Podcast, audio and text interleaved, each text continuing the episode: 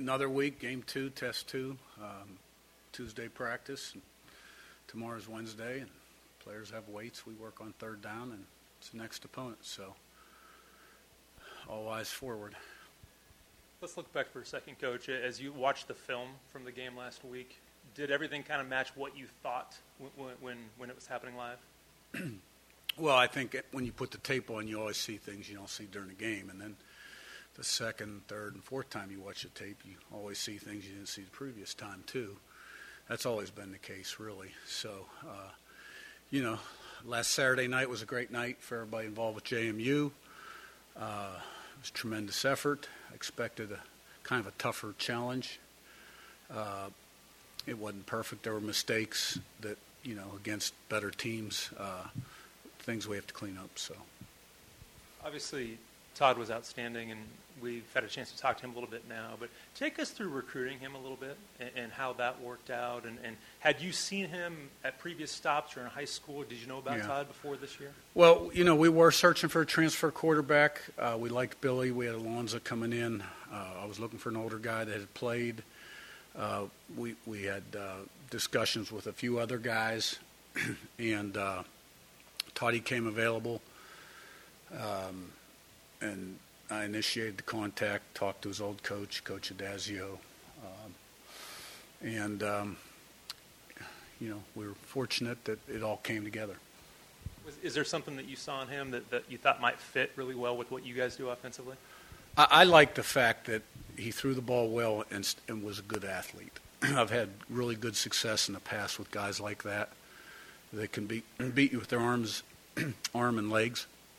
Uh, the fact that he had started at quarterback, uh, put up pretty good numbers. You know, they didn't win a lot of games, uh, but you know he had some really good games, and you know their style of offense was different than our style.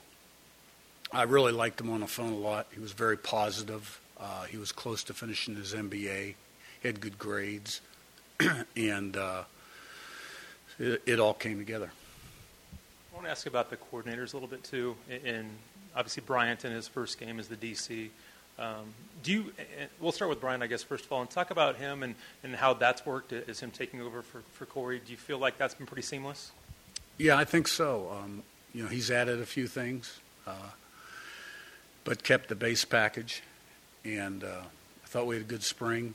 Started camp good, then we got hit with the COVID and lost our D line for a while, and things kind of went backward on defense. Uh, but we got that straightened out. I thought, you know, seven to ten days before the opener, I could see it coming back together, and we just flew around and got after him.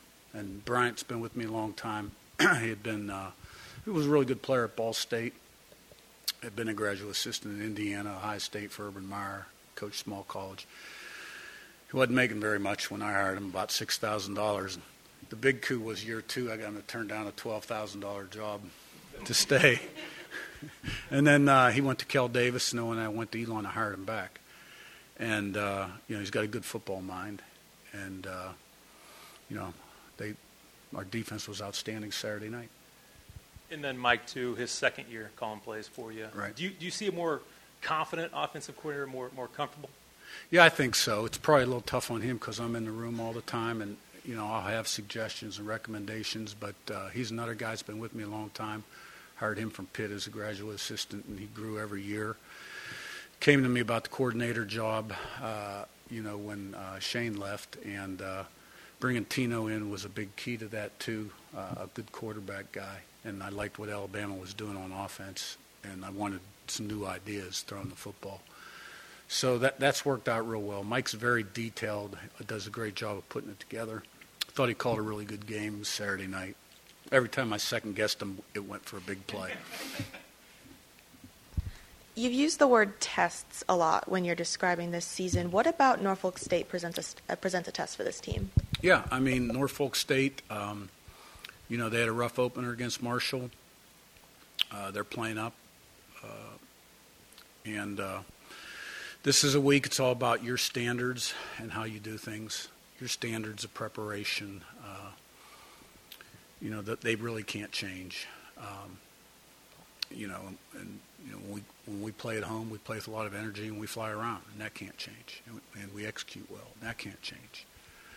And uh, so, obviously, it's a different kind of challenge. Uh, but you know, respect for their program, what they've done in the past. Our players feel the same way, um, and we've got to get ourselves ready to go. Kind of going back to maybe when maybe you were in kind of like a Norfolk State shoe, like at Elon when you were playing, you know, Toledo and USF in 2017, 2018. How, what do you kind of get out of those matchups when you're kind of at a talent disadvantage like that, and how do you kind of try to prep the guys during a week like that? Yeah. Well, we just kind of, my first game was at Toledo. They won the MAC that year, and Elon had not won many games before I got hired. And uh, we just went up there and we were going to play our game, and uh, one play at a time. You know, we really had a good spring, good camp, tried to change the identity of the team, which I thought we had done. And even though we lost, we I liked the way we flew around up there. And after the game, I thought we had something, and we did. We went on to win eight in a row. You kind of talked about you know Todd having qualities that you've had other quarterbacks with. Does he remind you of any quarterbacks that you've had before? I had a guy named Lenny Williams at IUP. Uh, he was a transfer from Temple. He was from Pittsburgh, Sto-Rox High School. Got him about my fifth year there. I think he rushed for over a thousand both years I had him. Uh, the second year, he led the country in pass efficiency by a very, very wide margin.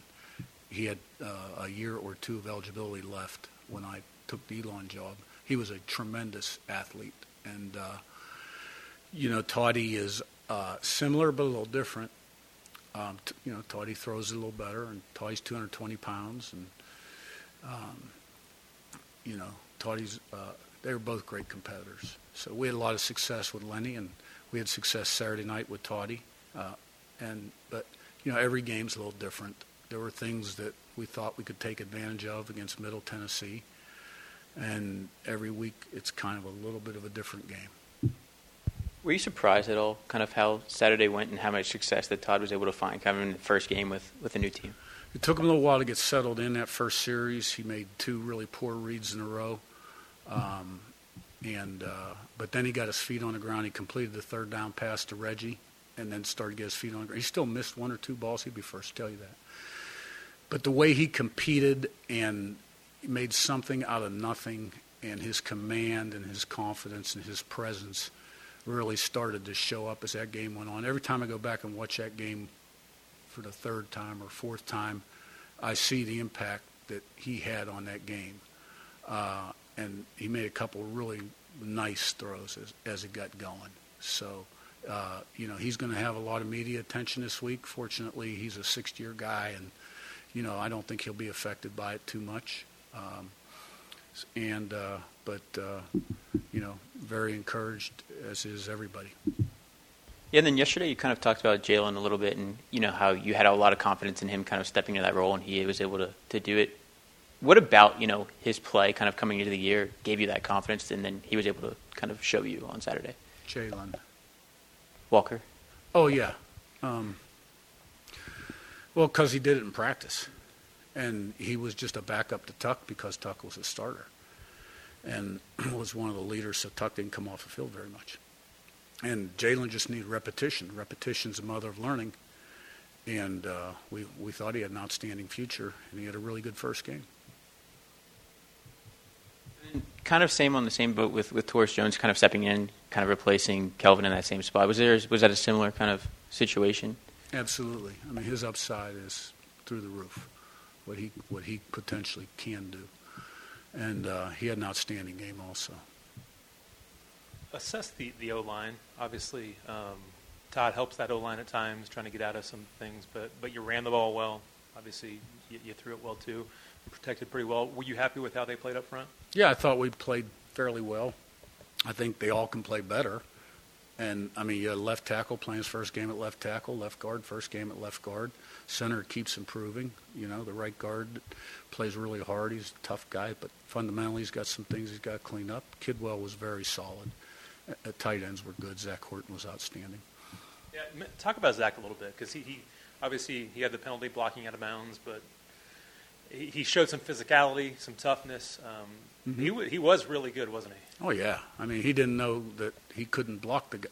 sustain his block once the guy was out of bounds. He didn't know that. You know, you got to cover all this stuff.